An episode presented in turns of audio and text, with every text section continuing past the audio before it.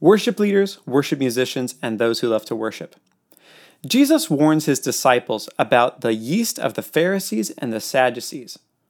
What is that? And is there a difference between the two? Let's talk about it.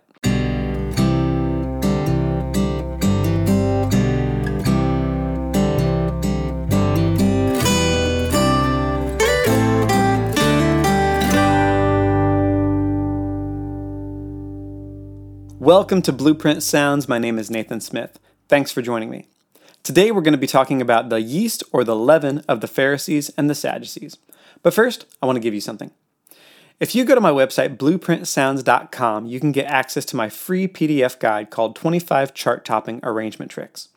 If you have a song that you've been working on with your team that is a little lackluster and you wish it could be more interesting, download this PDF and it gives you 25 great ideas for ways to grab and keep your audience's attention throughout a song. It gives you a couple sentences about why that trick works, and then it gives you a song from the radio so that you can hear the trick in action. Again, you can go to my website or you can click on the link nearby www.blueprintsounds.com forward slash 25 tricks. All right, with that said, let's get to today's topic. Our passage today is in Matthew. We're in chapter 16, just after Jesus has fed a crowd of 4,000 people with loaves and fish, the Sadducees and the Pharisees come to him and they demand to see a sign or a miracle from heaven. Jesus says, No sign will be given, and as he and his disciples go away in a boat, he says this to them. And the disciples came to the other side of the sea, but they had forgotten to bring any bread. And Jesus said to them, Watch out and beware of the leaven of the Pharisees and Sadducees. We'll condense some of this. The disciples think that he's talking about bread because they forgot to bring any. He explains to them what he's actually talking about, and we'll finish up verse 12. Then they understood that he did not say to beware of the leaven of bread, but of the teaching of the Pharisees and Sadducees. So that brings up a question what is the yeast or the leaven of the Pharisees and the Sadducees that Jesus is referring to? Well, it helps to know a little bit of the history of the Sadducees and the Pharisees. The Sadducees were the aristocracy of the day. So, as we know, Israel is under control of the Roman Empire. And Caesar installs Herod, and there were multiple Herods throughout Scripture. There was a line of Herods. But he installs Herod to be in charge of Judea. Well, Herod is the one who built the temple that was even bigger than Solomon's temple. Herod was very much a builder and, you know, got favor for himself and the people that way. Well, the Sadducees were the ones who ran Herod's temple. They were a priestly line, you know, they were born into it, so that's how they claimed their legitimacy. And they were not only in charge of the temple, they were in charge of the treasury, and they were in charge of inspecting all of the animals that came to be sacrificed. So they put all of the importance for Jewish worship on the temple. Because they controlled the institution of the temple, they could keep themselves in power and in money. And here's how they did it so God commanded Israel to observe three feasts every year, and every Jewish man was responsible to come and bring his sacrifice to Jerusalem, to the temple, to sacrifice it. Well, under normal customs, you're supposed to bring the best of your land, so, you know, a lamb or a goat, and sacrifice it in the temple, and the, the priests would slaughter it accordingly. So the Sadducees would have the inspectors say, Nope, that lamb that you brought from your own farm isn't good enough. You need to buy one from the temple market at temple prices. Sort of like overpriced popcorn at the movie theater, except that this popcorn determines whether or not God approves of you.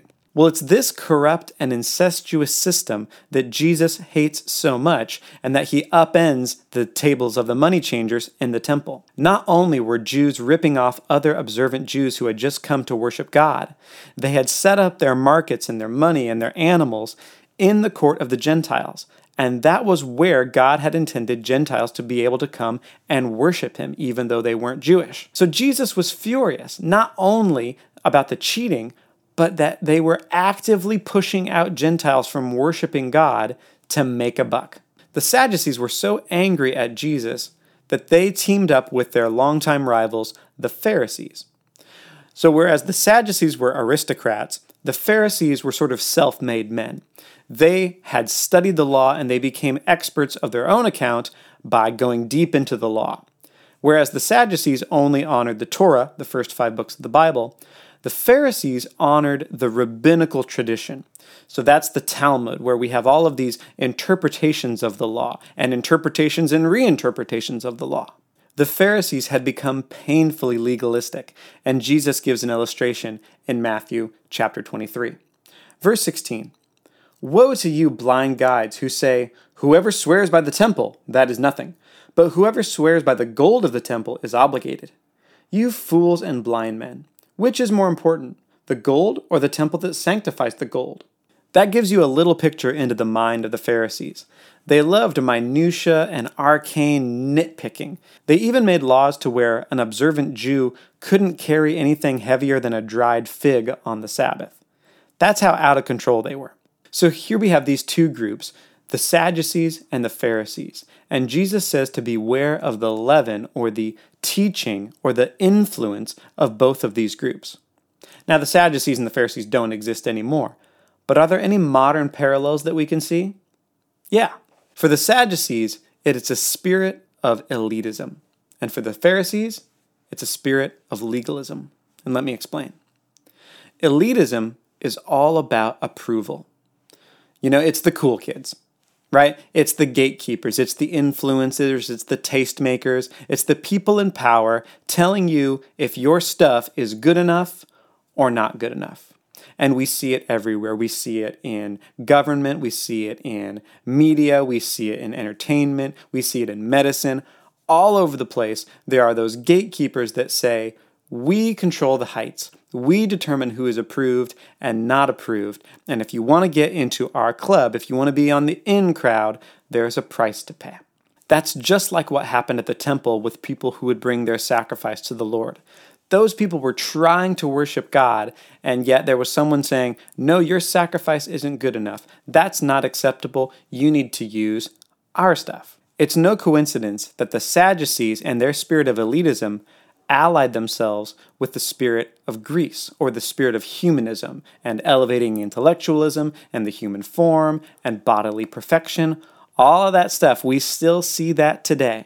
So, anytime that you see somebody wanting to be a gatekeeper and saying, if you want to be on the in crowd, there's a price to pay, you know that you're dealing with the spirit of elitism.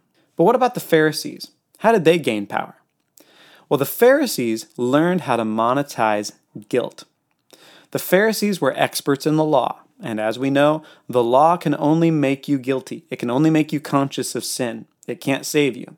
So the Pharisees would run to the law and they would study it and they would wrap themselves in it and they would turn around and accuse everybody else. You're sinful, you're sinful, you're sinful. Of course, we know that everybody's sinful, but the safest place to accuse somebody is when you're wrapped up in the law. So they accuse people and they make up more laws and they find legal loopholes so that they don't actually have to address their own sin in their hearts, but they can follow the letter of the law and disregard the spirit of the law. So those are the two spirits. Those are the two leavens. We have the leaven of elitism and we have the leaven of legalism. But how do they get into a person? How do they gain power over you? Through two lies. The spirit of elitism wants you to believe this lie I will be legitimate when people accept me. And for legalism, the lie is this I can make myself holy. So, how do we combat those two spirits? by doing exactly what Jesus did. And we're going to go back to the story of Jesus' baptism by John the Baptist. We're in Matthew chapter 3, verse 13. Then Jesus arrived from Galilee at the Jordan, coming to John to be baptized by him. But John tried to prevent him, saying, I have need to be baptized by you, and do you come to me? But Jesus answering said to him, Permit it at this time, for in this way it is fitting for us to fulfill all righteousness. Then he permitted him. After being baptized, Jesus came up immediately from the water, and behold, the heavens were opened, and he saw the Spirit of God descending as a dove and lighting on him. And behold, a voice out of the heavens said, This is my beloved Son, in whom I am well pleased. So John obviously knows who Jesus is, that he is the Messiah. And so he's wondering, why does this baptism need to take place? Well, Jesus says it's fitting to fulfill all righteousness. And part of it, I believe, is because Jesus did it as an example to show us what's necessary. Because Christians, after a time, should be baptized. Well, what's the point? Well, it's very clear from Scripture that Jesus is the Son of God and that he is approved by God. It says, My beloved Son, in whom I am well pleased. That's what Jesus uses to fight against the spirit of elitism from the Sadducees. The Sadducees believe that they're born to privilege and they have a right to rule because of their heredity. Well, obviously, Jesus' authority and his heredity supersedes their heredity. So when they question his authority and appeal to their elitism and say, you know, you're unaccepted, it doesn't mean anything to Jesus. He's the Son of God and he knows it. But what about the legalism of the Pharisees? Many times through scripture, they accuse Jesus of doing something. Okay, you're, you don't wash the outside of the cup, or your disciples do what is unlawful on the Sabbath. And Jesus points out that all of the things that the Pharisees are trying to hold up that Jesus has broken these laws about, those are all man made laws. Jesus never broke one God given law, he only broke the traditions of men. And so his righteousness surpasses that of the Pharisees. He is completely blameless. So, whether it's the Sadducees or the Pharisees, there is nothing about their accusations that stick to him. But what about us? We're not perfect. I'm not Jesus. So, all of us in some way have fallen short. So, don't those accusations stick?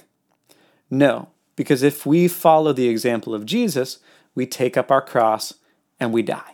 When we follow Christ into death, that nullifies the law of sin and death, right? It no longer has any hold on us because you can't judge a dead man. But when we're born again by the Spirit, we're born into the family of God. That means that the spirit of elitism no longer has a hold on us because it can't claim heredity, because we can. We are brothers and sisters of Christ. So, in the death and the resurrection, we find that we are able to overcome both of those spirits the spirit of legalism and the spirit of elitism. Now, while that does begin in salvation, it continues throughout our life. Just like it says in the Bible, he who began a good work in you will bring it to completion. So, my prayer for you is that you would continually ask God to purge out of your life the leaven of the Pharisees and the Sadducees.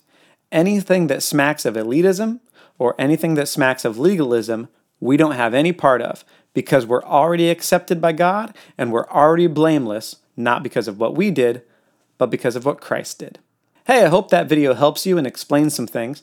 And if you need help with your arrangements, go to blueprintsounds.com forward slash 25 tricks.